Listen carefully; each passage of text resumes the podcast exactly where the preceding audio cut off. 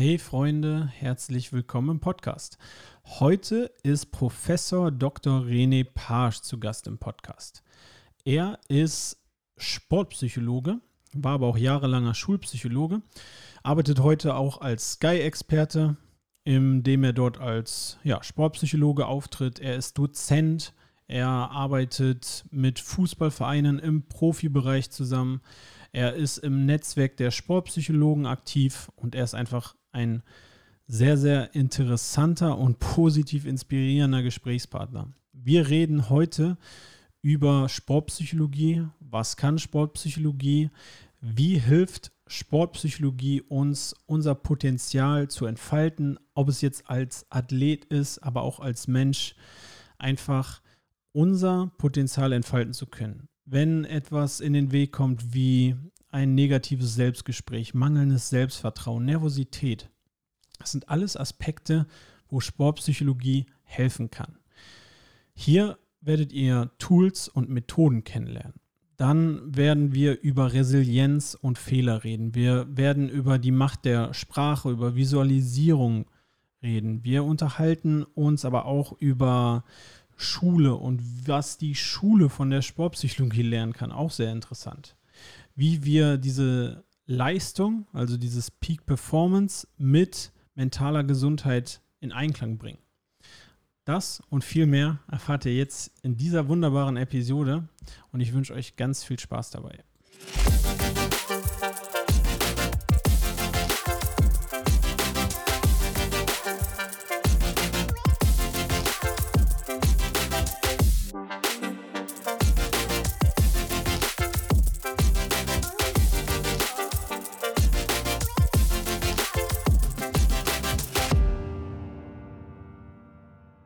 Professor Dr. René Fasch.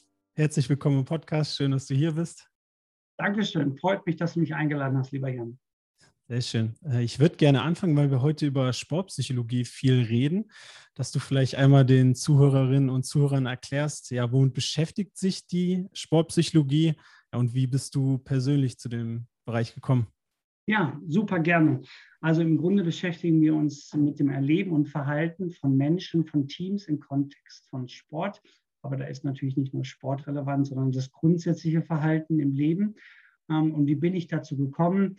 Im Grunde, weil ich selbst leistungsorientiert Sport betrieben habe und ich war so der klassische Trainingsweltmeister. Ich habe nicht geliefert, wenn es drauf ankam obwohl ich höherklassig Fußball gespielt habe. Und da fing das Thema für mich im Grunde schon an. Denn zu meiner Zeit gab es keine Pädagogen, es gab keine Psychologen. Und wenn du nicht funktioniert hast, hast du auf der Bank gesessen. So einfach war es. Und das war auch so der, der, der Wendepunkt für mich, sich mehr mit dem Menschen und mit dem Kopf zu beschäftigen. Und mittlerweile mache ich das jetzt fast 20 Jahre. Mhm. Das ist spannend, wie sich das dann bei dir entwickelt hat.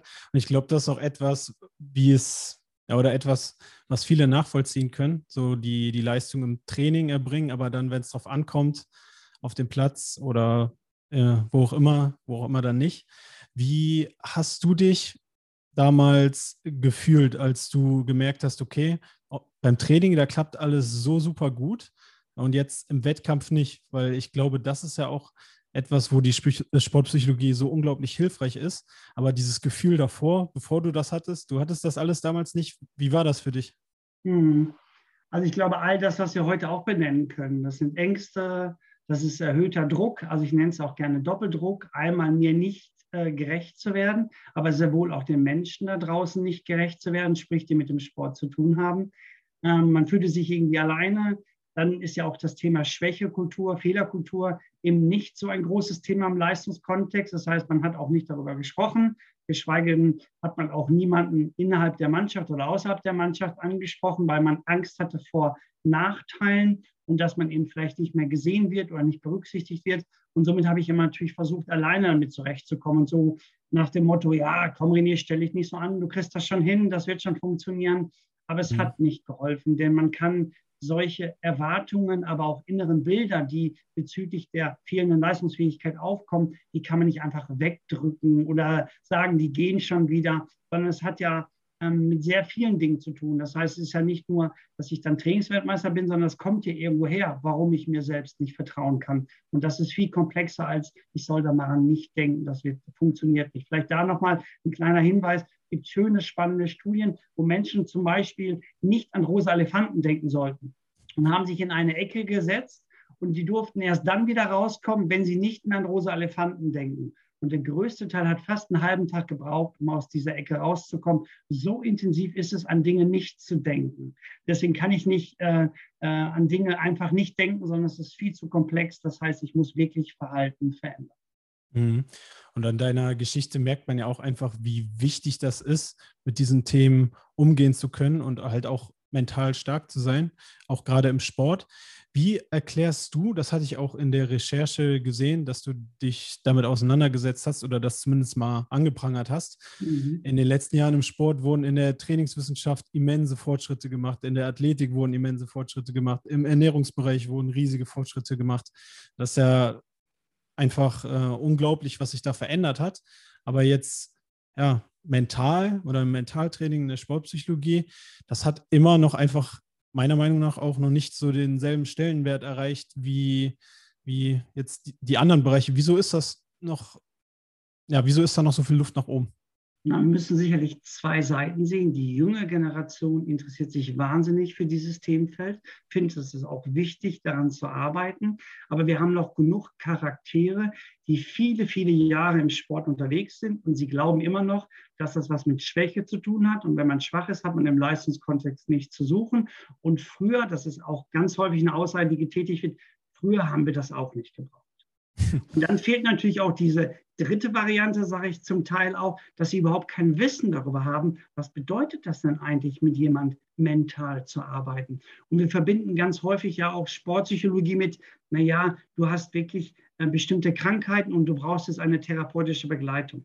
Aber ein Sportpsychologe ist kein Therapeut sondern der bewegt sich im Anwendungsfeld von Gesunderhaltung und Leistungsoptimierung. Und dafür gibt es Methoden und Techniken, nicht nur für den Einzelnen, sondern sehr wohl auch für die Teams. Also im Grunde sind wir eine Unterstützung für alle, die sich im Leistungskontext begegnen. Und solange aber die Menschen, die Entscheidungen treffen, nicht von uns wissen oder sich nicht für uns interessieren, werden weiterhin die Türen schwierig ähm, sein aufzustoßen. Aber ich spüre eine Veränderung nicht nur grundsätzlich, sondern der DFB ist ja auch verstärkt jetzt dabei, die Ausbildung dahingehend zu verbessern. Das heißt, der Mensch steht mehr im Vordergrund und dann wird natürlich das Thema Sportpsychologie viel mehr jetzt in den Fokus kommen. Ja, und das ist definitiv ja auch gut so. Du hast jetzt schon, schon angetriggert, es gibt viele Methoden und Techniken, äh, mit denen man sich in der Sportpsychologie auseinandersetzt, um den Athleten zu helfen oder ja, den Menschen zu helfen. Äh, da würde ich jetzt auch gerne mit dir, mit dir reingehen und zwar auch mal mit etwas anfangen, was ja häufig vor der Saison passiert oder natürlich auch vielleicht während der Saison angepasst wird oder wo sich aber auch Nicht-Sportler mit auseinandersetzen. Und das ist die, die Zielsetzung und die Motivation. So ein ganz klassisches Beispiel ist ja zum neuen Jahr nehmen wir uns vor, ins Fitnessstudio zu gehen, einen gesünderen Lifestyle zu pflegen, vielleicht abzunehmen. Und wir spulen bis Februar vor und ja, die meisten haben es dann äh, nicht durchgehalten oder sind da schon äh, weg von ihren Vorsätzen. Wie, wie setzen wir uns aus sportpsychologischer Sicht äh, richtig Ziele und wie erhalten mhm. wir unsere Motivation aufrecht? Mhm. Also ich glaube, erstmal grundsätzlich müssen wir festhalten, dass wir ganz häufig Zielen hinterherlaufen. Ich finde es aber erstmal grundsätzlich wichtig, ähm, nicht immer nur versuchen anzukommen, sondern dieses Spiel, also sprich das Leben so zu spielen, dass wir einfach ähm, uns weiterhin fortbewegen. Wir werden niemals ankommen, aber wir können lernen, mit dem Leben zu spielen. Das würde ich erstmal grundsätzlich festhalten. Und wenn wir versuchen, Verhalten zu verändern, muss uns bewusst sein, dass der Kopf eben nicht von heute auf morgen veränderbar ist. Wir reden von einem fantastischen Netzwerk von circa 100 Milliarden Neuronen und synaptischen Verbindungen. Das heißt, wenn ich so ein, so ein Muster eingeschliffen habe, kann ich das nicht von heute auf morgen verändern.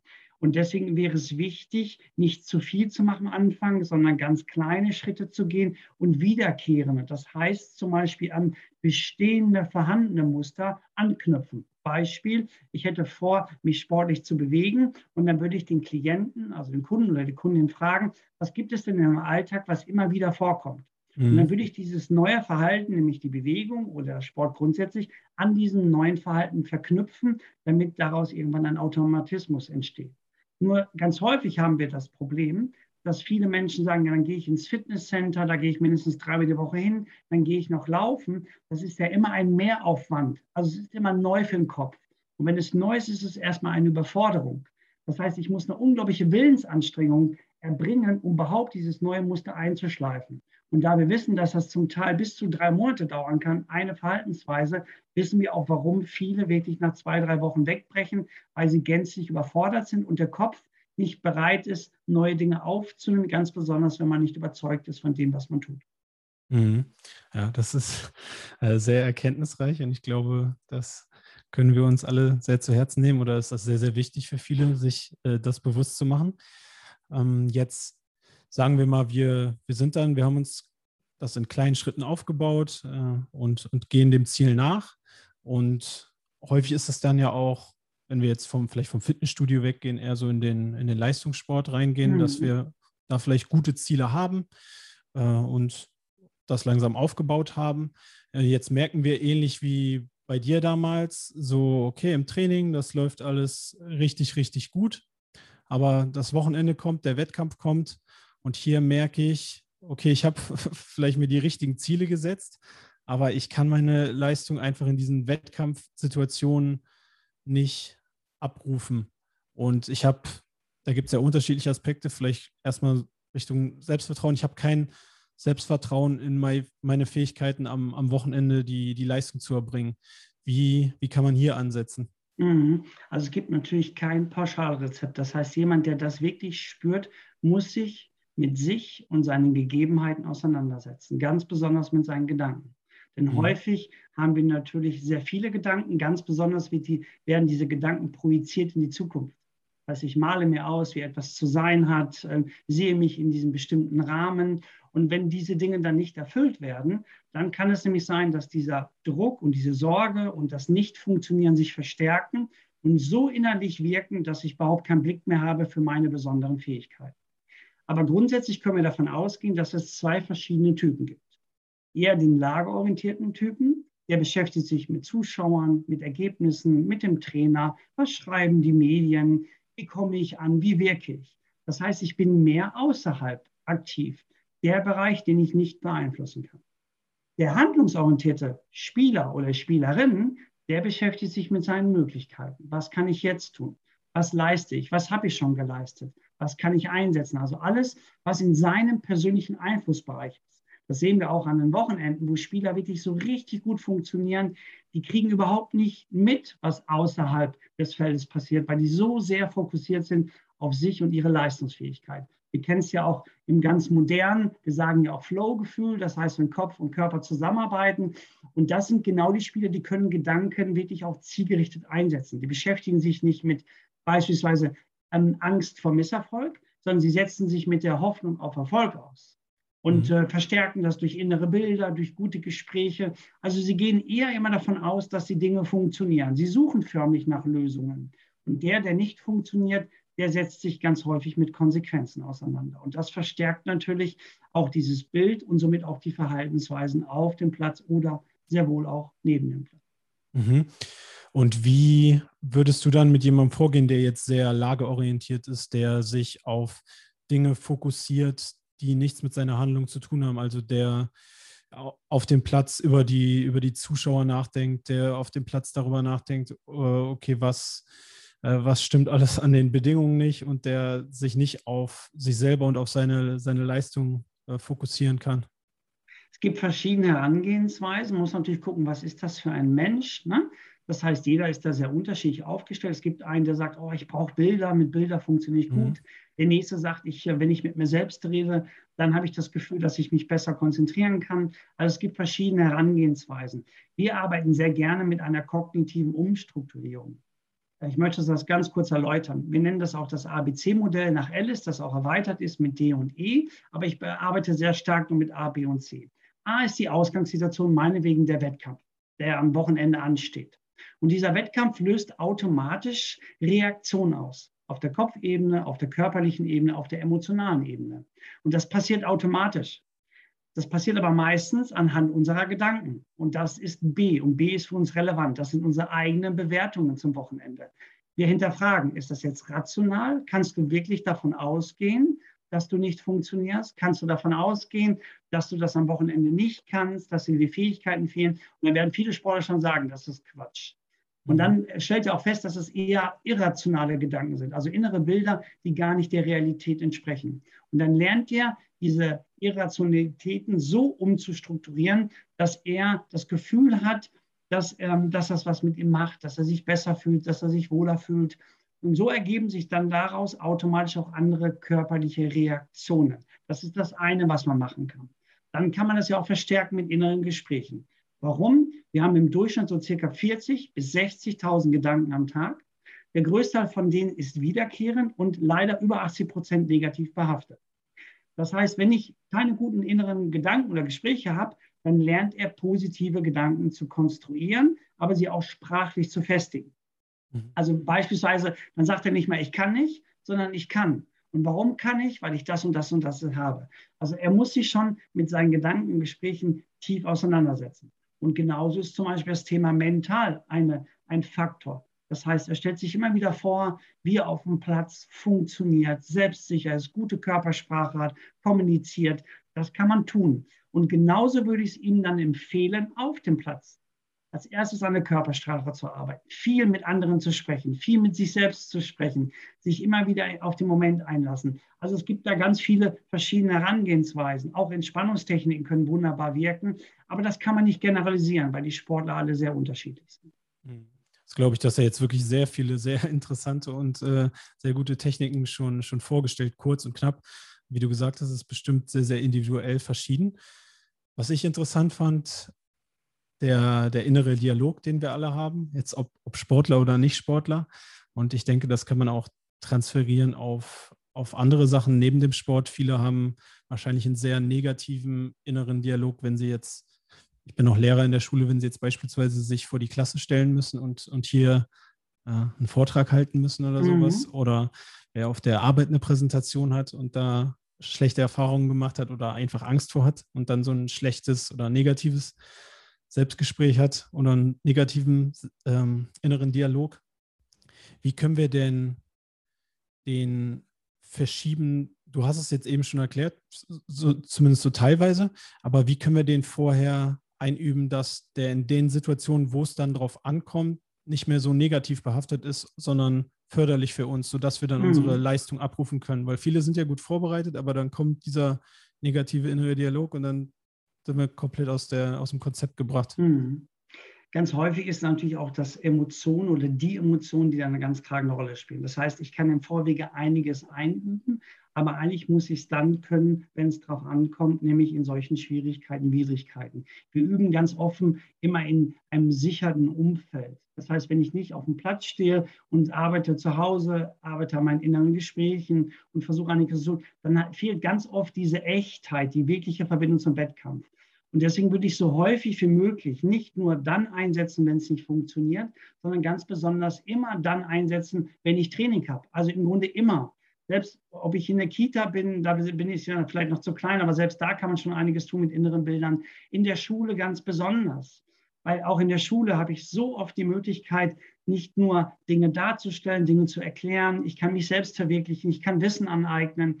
Und das muss ich immer mit mir in Verbindung bringen. Das heißt, ein tägliches Tun auf der Kopfebene ist ganz wichtig. Also nicht nur dann einzusetzen, wenn die Arbeit ansteht, sondern immer wieder an diesen Inhalten zu arbeiten. Weil dann habe ich auch eine größere Chance, in diesen Automatismus zu kommen. Wie meine ich das?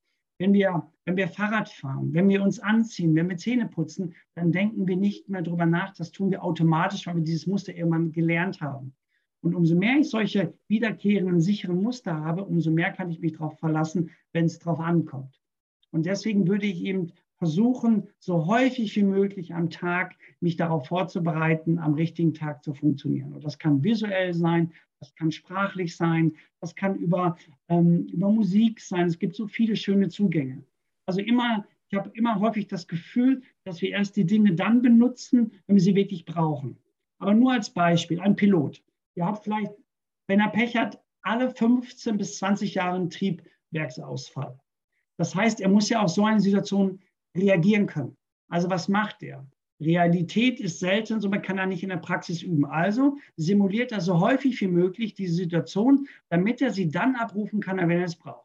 Und dieses Simulieren ist sicherlich ein ganz, ganz wichtiges Tool, um jemanden dabei zu unterstützen, dass er am Wochenende funktioniert.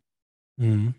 Ja, klingt äh, nach einem sehr machtvollen Prozess oder einer sehr machtvollen Übung. Fand ich auch sehr interessant, wie du gesagt hast, ja, dass es häufig dann äh, nur gemacht wird, äh, irgendwie, wenn es Probleme gibt oder wenn es gerade nicht klappt, aber wir das eigentlich schon viel, viel eher im Voraus üben könnten, um dann auf diese Situation vorbereitet zu sein.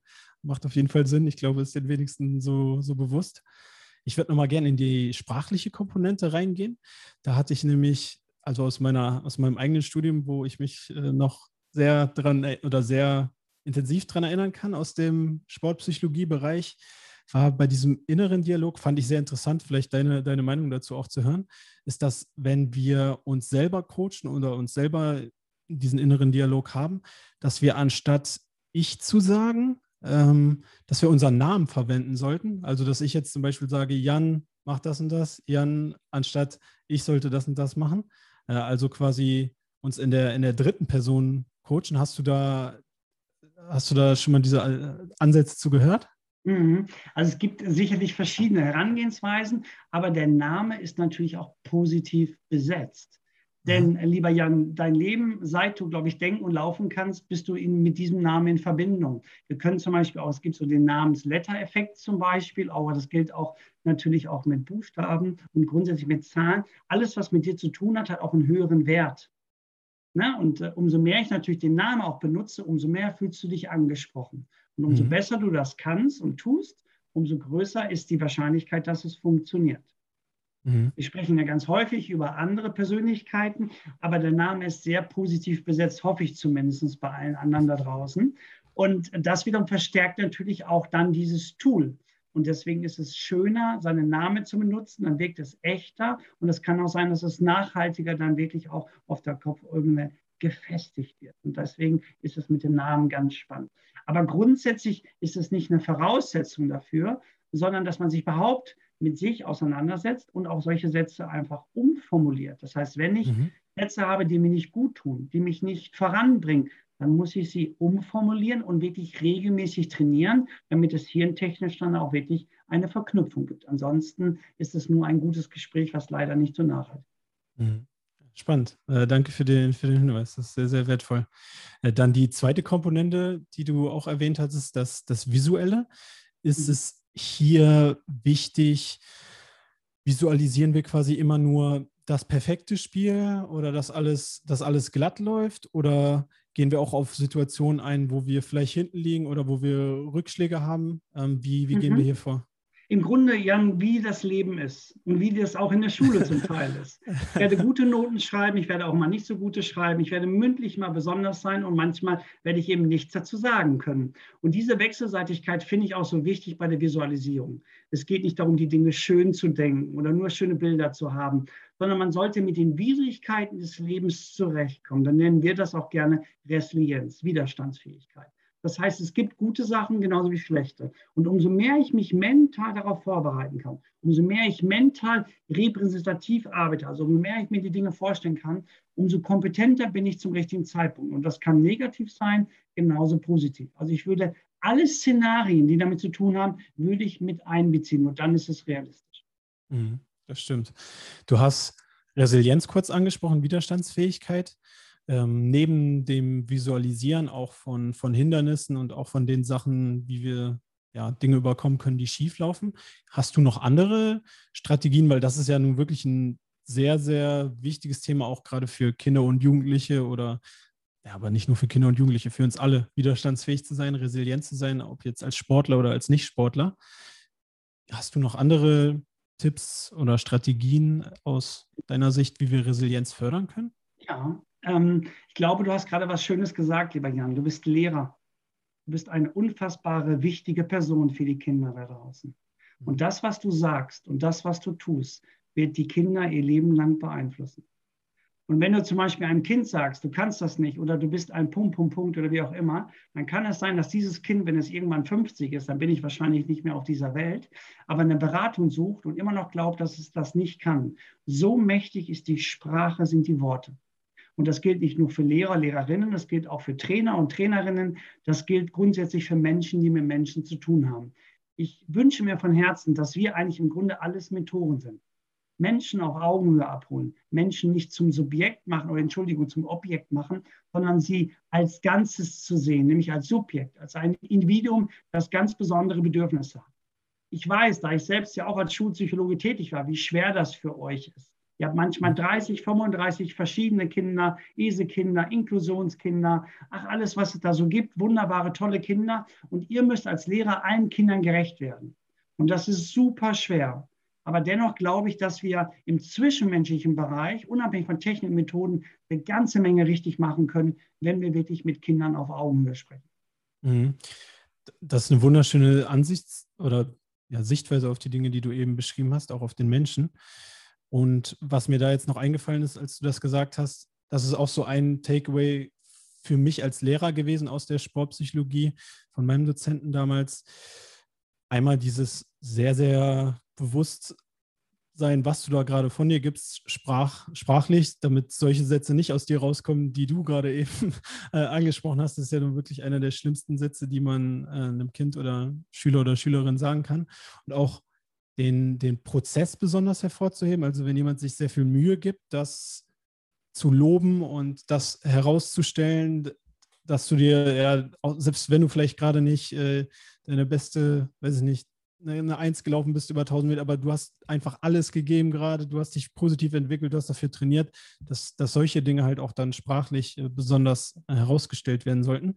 Gibt es da noch weitere Sachen, auf die wir besonders achten müssen? Auch jetzt, sei es jetzt als Trainer, als Pädagoge, aber auch als Mensch oder als Eltern, wenn wir mit Kindern reden, wo, wo wir mhm. besonders darauf achten sollten, weil ich glaube, das ist ein sehr, sehr wichtiger Punkt, diese sprachliche Komponente, die wir gar nicht so uns häufig so bewusst machen. Mhm. Also ist das, was du jetzt gerade schon tust, ist das, was ich mir wünschen würde von allen Menschen, die andere Menschen begleiten dürfen, sondern erstmal hinterfragen, was kann ich möglicherweise einfach besser machen? Wie kann ich Kinder auf Augenhöhe abholen? Weil wir haben ja, und das ist ja ganz häufig so, wir haben ein System und in diesem System sind wir alle sehr kompatibel. Das heißt aber, alle Kinder, egal wie unterschiedlich sind, müssen sich dem System unterordnen egal ob sie dünn oder kräftiger sind, schlau und nicht schlau sind. Es ist sehr, sehr schwierig für alle. Ähm, aber dennoch glaube ich, dass wir aus jedem Kind, aus jedem Kind Potenzial entfalten können. Ich sage immer so ein schönes Beispiel, was mich geprägt hat, weil ich bin ja selbst sechsfacher Papa.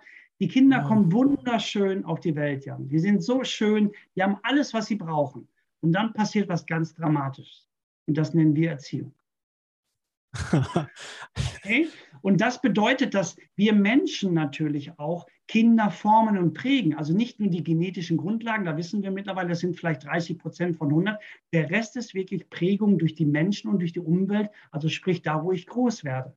Deswegen kann ich auch eine ganze Menge richtig machen. Das heißt, wenn ein Kind in China jetzt geboren wäre, würde es Chinesisch sprechen oder woanders, wie auch immer. Das heißt, wir können hirntechnisch bis ins hohe Alter uns transformieren und verändern wenn wir die richtigen Menschen an unserer Seite haben. Und deswegen glaube ich, dass, dass jeder, selbst die kleinen Mäuse, Mentoren sein können, indem sie einfach die Kinder nicht schlecht behandeln, sie auf Augenhöhe abholen, in die Hand reichen, wenn sie fallen, mit ihnen gemeinsam Wege gehen. Ich habe immer dieses schöne Bild, diese Vision, 82 Millionen Menschen, wir reden nur von Deutschland. Wenn wir zusammenarbeiten würden, zusammenstehen würden, wenn wir aufeinander zugehen würden, was wäre hier machbar in diesem wunderbaren Land? Ja, das hört sich sehr inspirierend an, aber da, da, da muss ich jetzt noch drauf eingehen. Sechsfacher Papa, wow. Äh, das ist ja eine, Dankeschön. Ja, das ist ja eine dank meiner Sache. wunderbaren Frau. Ne? Das, die macht einen, einen Riesenjob und ist natürlich eine tolle Kombination. Sie ist Erzieherin, ich bin Psychologe, ist sicherlich nicht immer so einfach für die Kinder, ähm, aber wir sind super, super dankbar, denn ich kann mir das gar nicht ohne vorstellen und ich lerne jeden Tag auch von meinen Kindern. Ich liebe es auch mit Kindern zu arbeiten, weil die Kinder zeigen uns, wie die Welt funktioniert, die wir ganz häufig als Erwachsene verloren haben. Und deswegen ist es für mich auch ein Geschenk, auch wenn es Widrigkeiten gibt und Schwierigkeiten und Pubertät und was es alles so gibt. Am Ende des Tages ist der Mehrwert viel größer als möglicherweise die Entbehrung, wie viele immer sagen. Mhm. ah, finde ich faszinierend, jetzt neben der, äh, den Kindern auf Augenhöhe zu begegnen, ähm, auf unsere Sprache zu achten. Gibt es äh, einfach noch, noch andere Dinge? Ich meine, da gibt es wahrscheinlich unzählig viele Dinge, aber. Absolut, absolut. Was ich sehr spannend finde, wir, wir, denken ja immer über den Wille und die Disziplin nach. Und wir unterscheiden ja auch sehr deutlich und sagen, die Kinder, die Willenskraft haben und diszipliniert sind, das werden die, die dann die richtigen Posten bekommen und auch einen akademischen Weg gehen und tolle Familie haben und sich nicht trennen. Ähm, da gibt es mittlerweile tolle, interessante Studien, die sich aber auch zeigen im Feld, also in der Anwendung, ganz besonders Kinder ähm, vielleicht nicht zu sehr zu überfordern. Beispiel. Wir haben mal zwei Gruppen gehabt und die eine Gruppe hatte die Aufgabe, ähm, sich zu unterscheiden, eher einen Apfel zu nehmen oder eher ein Stück Schokolade. Ja? Und die andere Gruppe hatte die gleiche Aufgabe, hatte aber parallel dazu die Aufgabe, sich eine Nummer zu merken. Mhm. Und allein die Gruppe, die sich die Nummer merken musste, hat 50 Prozent von den 100 Prozent auf die Schokolade zugegriffen. Was will ich damit sagen? Umso mehr wir die Kinder überfordern, umso mehr wir den Kindern an Aufgaben geben, umso mehr werden sie ihren Willen, nämlich die Willenskraft, ist wie ein Muskel, reduzieren und werden dann vielleicht nicht so diszipliniert sein, wie wir uns das am Ende des Tages wünschen. Und deswegen finde ich das großartig, wenn man, wenn man einfach mal bei so einem Themenfeld bleibt. Ich habe vor kurzem mal zu einer Lehrerin gesagt, und die war wirklich super engagiert, wir könnten eigentlich Mathe, Biologie, Physik, Chemie, alles in der Natur machen. Mhm wenn wir wollen würden. Das ist jetzt alles sehr blum, blumenhaft und natürlich auch visionärhaft, aber im Grunde sind alle Gegebenheiten da, die wir bräuchten. Also auch Kinder. Ich hatte das vor kurzem mal ähm, auch im Gespräch im, in, in, in der Lehrerkonferenz, da durfte ich mit dabei sein und habe gesagt, wissen Sie eigentlich, wie lange ein Sechsjähriger wirklich sitzen kann, rein physiologisch betrachtet? Und die alle, ja, 45 Minuten. Ich sage, nein, maximal die doppelte Zeit der Lebensjahre. Das heißt, ein Kind kann maximal zwölf Minuten und so weiter und so weiter. Und wir sagen den Kindern, sie sollen bitte sitzen bleiben und sie sollen zuhören. Das ist alles richtig, aber daran sieht man doch, wie komplex das Ganze ist und wie anspruchsvoll auch der Job der Lehrer und Lehrerin geworden ist. Der Job, den ihr macht, der ist großartig, aber der ist zum Teil gar nicht mehr zu leisten, weil ihr so viele Dinge gleichzeitig machen müsst. Und deswegen, ihr seid nicht zu beneiden. Ich bin dankbar, dass es euch gibt, aber ihr habt einfach einen riesigen Job, der so vielschichtig geworden ist. Eigentlich müssten drei, vier Lehrer in einer Klasse sein, um das alles äh, decken zu können, wie die Bedürfnisse derzeit sind. Ja, aber das ist ein sehr interessanter Punkt auch mit der Bewegung und wie lange Schülerinnen und Schüler sitzen können. Wenn ich, also ich setze mich sowieso ungern lange auch selber persönlich hin und wenn ich dann mal doch aus irgendeinem Grunde länger hinten sitzen muss, merke ich auch jedes Mal, wenn ich jetzt mir Vorträge oder so angucke, wie schlimm das eigentlich ist, so lange am Stück zu sitzen. Und äh, ich habe mir dann mal irgendwann auch vorgenommen, so, das machen wir jetzt nicht. Wir machen jetzt hier nicht 90 Minuten am Stück sitzen. Also ich mache, also meine Fächer sind Sport und Englisch. Gut, im Sport ist sowieso Bewegung, aber in Englisch, ich mache auch immer nach der Hälfte der Stunde hier, vielleicht kennst du das so Simon Says, wo man so unterschiedliche mhm. Bewegungen machen. Ist mir egal, welche Altersstufe, aber also nach 45 Minuten machen wir eine kleine Bewegungspause, weil ich finde, ja, das ist so ein wichtiger Punkt, den du da angesprochen hast. Solange wir sind dafür nicht gemacht, so lange zu sitzen und dann ist die Auf, Auffassungsgabe, die ist ja auch einfach nicht mehr gegeben, so wenn man einfach sich so lange nicht bewegt. Also es ist ein, mhm. Ist ein ja, toller glaube, Punkt. Die Schwierigkeit, lieber Jan, ist ja auch, es gibt einen Lehrplan und der ist zu erfüllen. Mhm. Und da bin ich auf der Seite der Lehrer und Lehrerinnen und der Ministerien, definitiv zu 100 Prozent. Aber mir fehlt manchmal so ein bisschen die Individualität. Ich mag dieses Pauschalisieren nicht. Es ist natürlich nicht ähm, äh, alles so machbar. Das sehen wir auch in vielen anderen Lebensbereichen. Aber Kinder, ich bin sogar ganz krass, wenn ich mir jetzt neuropsychologisch das betrachte, es gibt keine dummen Kinder. Mhm. Es gibt keine, sondern wir machen sie zum Teil. Und wenn ich den Kindern, ähm, gerade in den ersten drei Lebensjahren, lieber Jan, sind die wichtigsten der Kinder.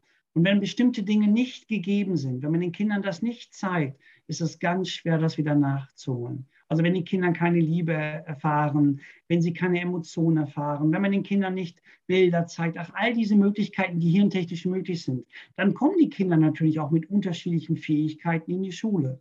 Und äh, das ist ja nicht nur das Thema Lehrer, sondern wir haben auch Eltern, die heute zum Teil wirklich beide arbeiten müssen, damit sie das Leben bestreiten können. So, und wo bleibt dann die kleine Maus oder der kleine Junge, der eigentlich Mama und Papa braucht, um auf das Leben vorbereitet zu werden? Und dann soll die Schule das irgendwie kompensieren. Am besten vorher noch die Kita. Und die Schule hat früher einen Bildungsauftrag gehabt und heute hat sie auch einen Erziehungsauftrag. Die kann das gar nicht leisten. Das heißt, es ist so komplex geworden. Das heißt, wir alle, auch wir Eltern, müssen wieder darüber nachdenken, wie können wir die Kinder besser fördern und aufs Leben vorbereiten. Das kann nicht nur die Aufgabe einer Erzieherin sein oder eines Lehrers oder einer Lehrerin. Mhm.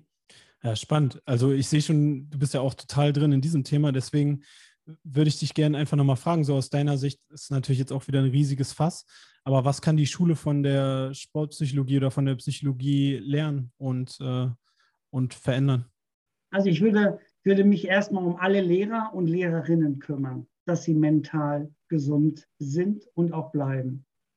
Ich habe ja. einfach zu viel gesehen und ich habe gesehen, wie Lehrerinnen und Lehrer sich zerreißen für ihre Schüler und mehr leisten und dann am Ende des Tages runterfallen. Das heißt, ich würde erstmal eine Basis schaffen. Ich würde erstmal gucken, dass man die Lehrer ent, ähm, ent, entlasten kann, dass man mehr Lehrer bekommt. Das ist super wichtig, ist auch schwierig, dann eben den Nachwuchs zu bekommen. Wir brauchen viel mehr Sonderpädagogen, also viel mehr Manpower.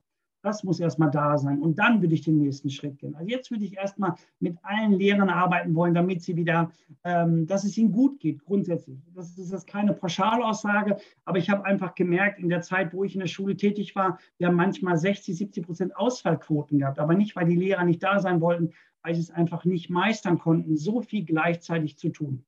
Und da würde ich gerne ansetzen. Und dann würde ich natürlich versuchen, den Unterricht ein bisschen attraktiver zu gestalten. Beispiel. Ich habe äh, mal in der Zeit, wo ich Schulpsychologe war, gab es einen Jungen, der im Deutschen nicht so gut war, in der sechsten Klasse. Der kam dann auch nicht, ähm, also ist nicht hier in Deutschland geboren, sondern kam aus einem anderen Land und hatte sehr schwer mit der Grammatik und und und und hat sehr wenig gesprochen. Und da sagt die Lehrerin, ich verzweifle nicht, ich erreiche ihn nicht, der meldet sich nicht, der beteiligt nicht. Ich sage, Mensch, dann werde ich mit ihm mal sprechen. Und dann habe ich es rausgekriegt, dass er sich wahnsinnig für Ritterburgen interessiert. Hat erstmal nichts mit Deutsch zu tun. Aber ich wollte mhm. erstmal wissen, was sind seine Interessen. Und hat er mir erzählt, dass er Bücher liest und selbst Ritterburgen baut und total faszinierend ist. Und dann kam ich auf die Idee, gerade was auch Sprache angeht, ist ja auch im Deutschen sehr wichtig, ihm mal einen Raum zu geben, Zeitfenster zu geben, im Deutschunterricht mal seine Leidenschaft vorzustellen. Und diesen Tag werde ich nie vergessen, denn der Junge war nicht wiederzuerkennen. Er hat auf einmal deutlicher gesprochen, klarer gesprochen, der hat erzählt, wie er die Dinge konstruiert und die Lehrerin war völlig äh, verblüfft von diesem Verhalten. Was will ich damit sagen? Dass wir trotz dieser ganzen Belastung einfach nicht vergessen sollten, dass es eben kein Standard für Kinder gibt, sondern dass die Kinder alle ganz unterschiedlich aufgestellt sind. Und die Schule ist was Besonderes, aber die Schule zeigt doch erstmal nur eins, dass Kinder lernen können.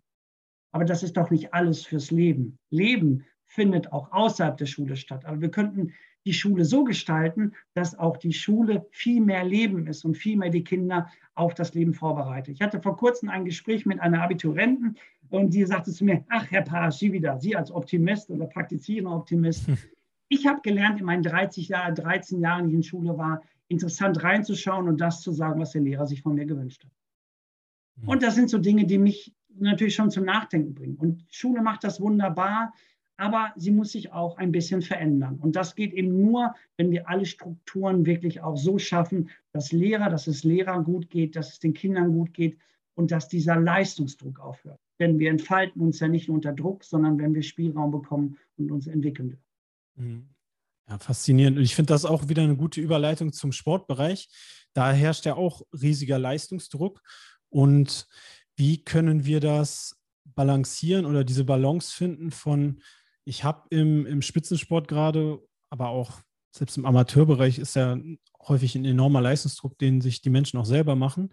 Wie können wir das balancieren mit mentaler Gesundheit, dass es uns trotzdem noch gut geht und dass auch ein Sportler nicht ausbrennt und seine Karriere frühzeitig beenden muss oder einfach die Zeit so schlimm ist, dass, ja, dass da gar nichts mehr genossen werden kann an mhm. dem Prozess. Es gibt natürlich verschiedene Herangehensweisen. Wir können ja ganz kurz bei der Schule ansetzen und dann höre ich beim Leistungssport auf.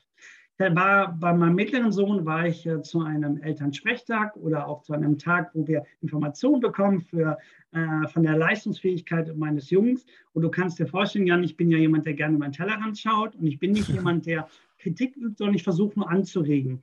Und dann sah ich dieses wunderbare Heft, da ging es um Deutsch, und dann sah ich die, den roten Stift und überall, was mein Sohn nicht richtig macht. Und dann habe ich äh, mich zurückgelehnt und habe gesagt, ich danke Ihnen von Herzen, erstmal, dass Sie auch meinen Sohn unterrichten. Und dann habe ich meinen Stift rausgeholt und habe gesagt, diese Farbe ist blau. Was meinen Sie damit? Zeigen Sie mir doch mal auf, was mein Sohn alles richtig macht. Hm. Und das war, habe ich gar nicht böse gemeint. Im Gegenteil, es sind immer bestimmte Strukturen, die müssen wir einhalten. Aber wenn wir Kindern wirklich nicht den Mut nehmen wollen, wenn wir sie inspirieren wollen, wenn wir sie motivieren wollen, müssen wir den Kindern auch aufzeigen in einer Arbeit, was sie richtig machen. Und das muss nicht unbedingt nur mit Punkten sein, sondern ich kann auch Kleinigkeiten aufzeigen. Was stärkt den Selbstwert, das Selbstvertrauen und beim nächsten Mal ganz häufig auch vielleicht eine Besserung in der neuen Arbeit. Und dafür Raum zu haben oder sich Raum zu nehmen, würde ich sehr, sehr wichtig finden. Für uns alle, nicht nur für Kinder, sondern bitte auch für Erwachsene. Wir sind leider eine sehr, sehr fehlerorientierte Gesellschaft. Im Kontext von Leistungssport oder mentaler Gesundheit würde ich immer jemandem empfehlen, einen, eine Person an, an seiner Seite zu haben, der sich mitteilen darf, offen und ehrlich, der regelmäßig hinterfragt, was tut er, was macht er. Sind es wirklich Dinge, die ihn inspirieren, wo er glücklich und zufrieden ist? Also viele weitere Variablen, die uns zu einer Gesundheit führen. Ich würde auch immer sagen, lieber Jan, diese Gegenwelt, ist so sehr wichtig. Gegenwelt meine ich, du bist ja nicht nur Sportler, sondern du bist Freund, du bist Freundin, du bist Verlobter, Verlobte, du bist verheiratet, du, bist, du hast so viele Rollen im Leben. Und deswegen ist es so wichtig, diese Gegenwelten zu schaffen und sich da auch zu spüren und wahrzunehmen, weil das stärkt natürlich auch das innere Bild. Umso besser kommen wir mit der Welt da draußen zurecht. Und wir sollten uns immer bewusst machen, dass das, was wir tun, auch wirklich mit höchstmöglicher Leidenschaft tun um es in dem Beispiel zu bringen mit der Schule. Jan, hast du schon mal jemanden gesehen, äh, gerne auch im, im, Gang zu den Klassen, der vom Klassenraum stand und sagt, ja, yeah, yes, Mathematik, juhu! Habe ich noch nicht erlebt, lieber Jan. Wäre ja. das nicht vielleicht auch eine Art und Weise? Denn warum sage ich das? Wenn wir begeistert sind von Inhalten, lerne ich viel schneller. Das können wir hier technisch nachweisen. Aber wenn ich ein Fach nicht mag oder was auch immer, wie schwer das ist, dann Wissen zu vermitteln. Und deswegen würde ich mir einfach mehr Spaß, mehr Freude. Nicht nur, das war ganz spannend, vielleicht da nochmal eine Exkursion, da war es bei meinem ganz Kleinen und da sagt die Direktorin ganz süß, fand ich großartig, meine lieben Kinder, jetzt beginnt der Ernst des Lebens. Da habe ich mich gemeldet, habe gesagt, wer ist denn ernst? Warum habe ich das gesagt? Mann, die Kinder sind sechs, die wissen noch nicht, was Ernst des Lebens ist. Ach, mit sexy, ach oh Gott, ja. Ja, das, und das hat sie nicht böse gemacht. Dies, also ich muss das nochmal deutlich unterstreichen. Ich liebe das, was Lehrer und Lehrerinnen tun, aber ich mag es auch manchmal, die Dinge einfach zu hinterfragen, weil das ist eben nicht der goldene Standard. Es gibt so viele tolle Wege, Menschen zu begeistern. Ja, das hast du sehr, sehr positiv und sehr, sehr inspirierend wieder formuliert. Das ist schon fast äh, ja, ein schöner Punkt, bevor ich dir die letzte Frage stelle, das, das so abzurunden. Das war wirklich sehr, sehr schön.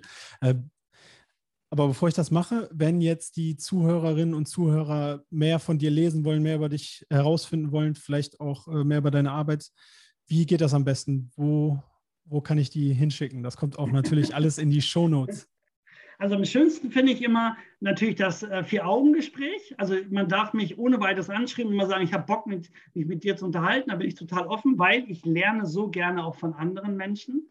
Das meine ich, ich sage das auch zu meinen Studierenden. Ich bin eben nicht der und der, sondern ich bin der René und wir holen uns auf Augenhöhe ab. Und ich sage immer, wenn alle sich einbringen, das kann ich gar nicht leisten als Professor. Wenn alle ihr Wissen mit einbringen, was ist da für ein Fundament? Das liebe ich also.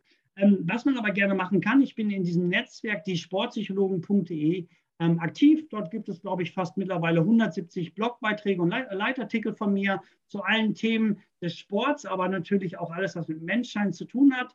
Und da findet man, äh, glaube ich, das eine oder andere, was ganz inspirierend sein kann. Äh, hoffe ich zumindest. Also ich hab, denke das, aber ob das andere das auch so sehen, das weiß ich natürlich nicht. Also ich fand es in der Recherche auf jeden Fall definitiv so. Äh, werde ich auch verlinken. Jetzt würde ich gerne noch von dir wissen, René, weil du hast so viele unterschiedliche Bereiche. Du bist sechsfacher Papa, du bist äh, Professor, du bist Dozent, du bist äh, im Profisport aktiv. Äh, was machst du denn selber, dass trotz dieser ganz unterschiedlichen Sachen äh, und ja auch dem Leistungs, ja, mir fällt jetzt kein besseres Wort ein, dem Leistungsdruck, den du da vielleicht ausgesetzt bist, dass es mhm. dir selber gut geht? dabei. Ja, danke, lieber Jan. Also mir geht es natürlich genauso wie allen anderen auch, ne? dass man nicht äh, zu viel macht und auch äh, schaut, was wichtig, wichtig ist. Aber ich kann heute sagen, dass ganz besonders die Zeit mit meiner Familie ein unfassbares Ventil ist. Es gibt für mich mittlerweile nichts Schöneres als Kinder beim Aufwachsen zu beobachten, von ihnen zu lernen, dabei zu sein. Das habe ich mit 30 natürlich nicht gedacht. Das sehe ich jetzt natürlich mit 48 ganz anders. Dann habe ich sehr viele, also sehr gerne Menschen um mich, die ich mag. Das hilft mir immer sehr. Ne? Also wo man auch mal wirklich äh, normale Gespräche führen kann, wo man einfach auch mal sagen kann, dass man Schwächen hat und so nicht nur funktionieren muss. Und ich gehe wahnsinnig gerne zum Fitness. Ich bin äh, jemand, der gerne in die Muckibude geht, wenn man das so gerne sagt. Ich liebe es, auf dem Fahrrad zu sein, auf dem Ergometer. Ich mache gerne Ganzkörpertraining. Also das ist natürlich auch ein Ventil. Und äh, dann liebe ich es natürlich, wenn ich die Zeit habe, gerne zu lesen, aber das ist schon eine Belastung. Ich versuche auch wirklich meditativ zu sein. Das heißt, ich arbeite gerne mit Entspannungstechniken. Ich setze mich auch gerne mal irgendwo hin und arbeite mit Mantra. Also ich probiere natürlich auch einige Dinge aus, weil ich finde, dann ist man auch authentischer und kann mehr über die Praxis sagen, weil wir ja doch immer sehr, sehr theoretisch gelastet sind oder belastet sind. Und all dieses Paket äh, ähm, schafft mindestens ein Gleichgewicht. Aber dennoch unterliege ich natürlich auch den Belastungen und fühle manchmal auch Druck und Stress und, und bin dann manchmal auch zu perfekt und möchte auch äh, vielen gefallen. Also ich glaube, es geht mir genauso wie allen anderen auch. Aber am Ende des Tages kann ich heute sagen, dass gerade der Zauber in der Zwischenmenschlichkeit liegt. Umso mehr man ein gutes, funktionierendes soziales Umfeld hat, umso stärker kann man aufgefangen werden, umso besser kommt man mit der Welt da draußen zurecht. Das sind wunderschöne Worte, mit denen wir abschließen können.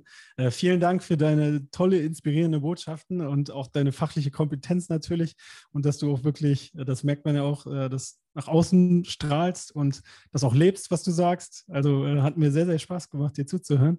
Und äh, ja, das war wirklich auch für mich selber ein inspirierendes Gespräch. Also ganz vielen Dank an dieser Stelle, René, äh, dass, du, dass du hier warst.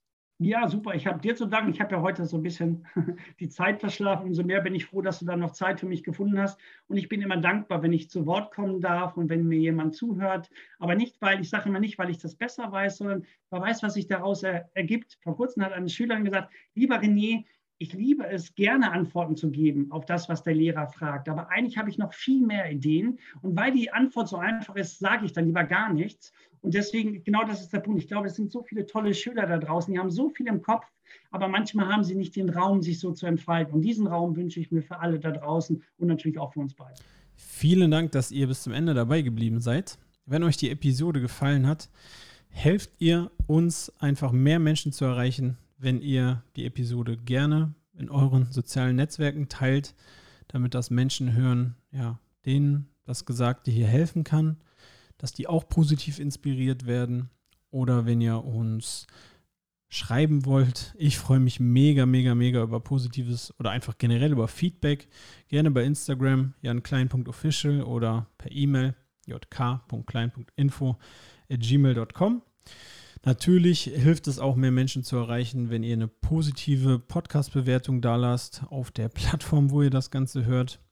Das würde definitiv sehr, sehr helfen, einfach mehr Zuhörer noch zu, ja, zu erreichen mit, mit diesem Podcast. Und ich bin euch unendlich dankbar dafür. Fragen könnt ihr mir auch gerne per E-Mail, per Instagram schreiben. Und ich freue mich, euch hier beim nächsten Mal wieder begrüßen zu dürfen.